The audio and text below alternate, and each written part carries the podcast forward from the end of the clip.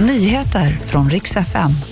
Det ska bland annat handla om polisinsatsen i Örebro som har pågått under dagen och om norska tvillingduon Marcus och Martinus senaste experiment. En stor polisinsats har pågått i Örebro sedan lunchtid idag. Det här är i södra Örebro. Flera polispatruller och även bombtekniker ska finnas på plats. Polisen har varit förtegen med uppgifter om vad det är man gör på platsen. Men bland annat så ska det här handla om en husrannsakan som är kopplad till en pågående utredning. Och Vittnen har också sagt till Aftonbladet att man sett drönare i området.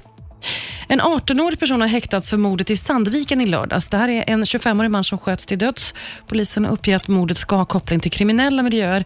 En kvinna misstänks också för medhjälp till mord. Hon är sedan tidigare varit anhållen men är i nuläget försatt på fri fot.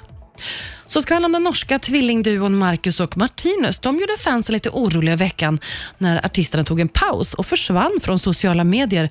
De skrev också att de kände sig tvungna att pausa sociala medier. Många undrade vad har egentligen hänt?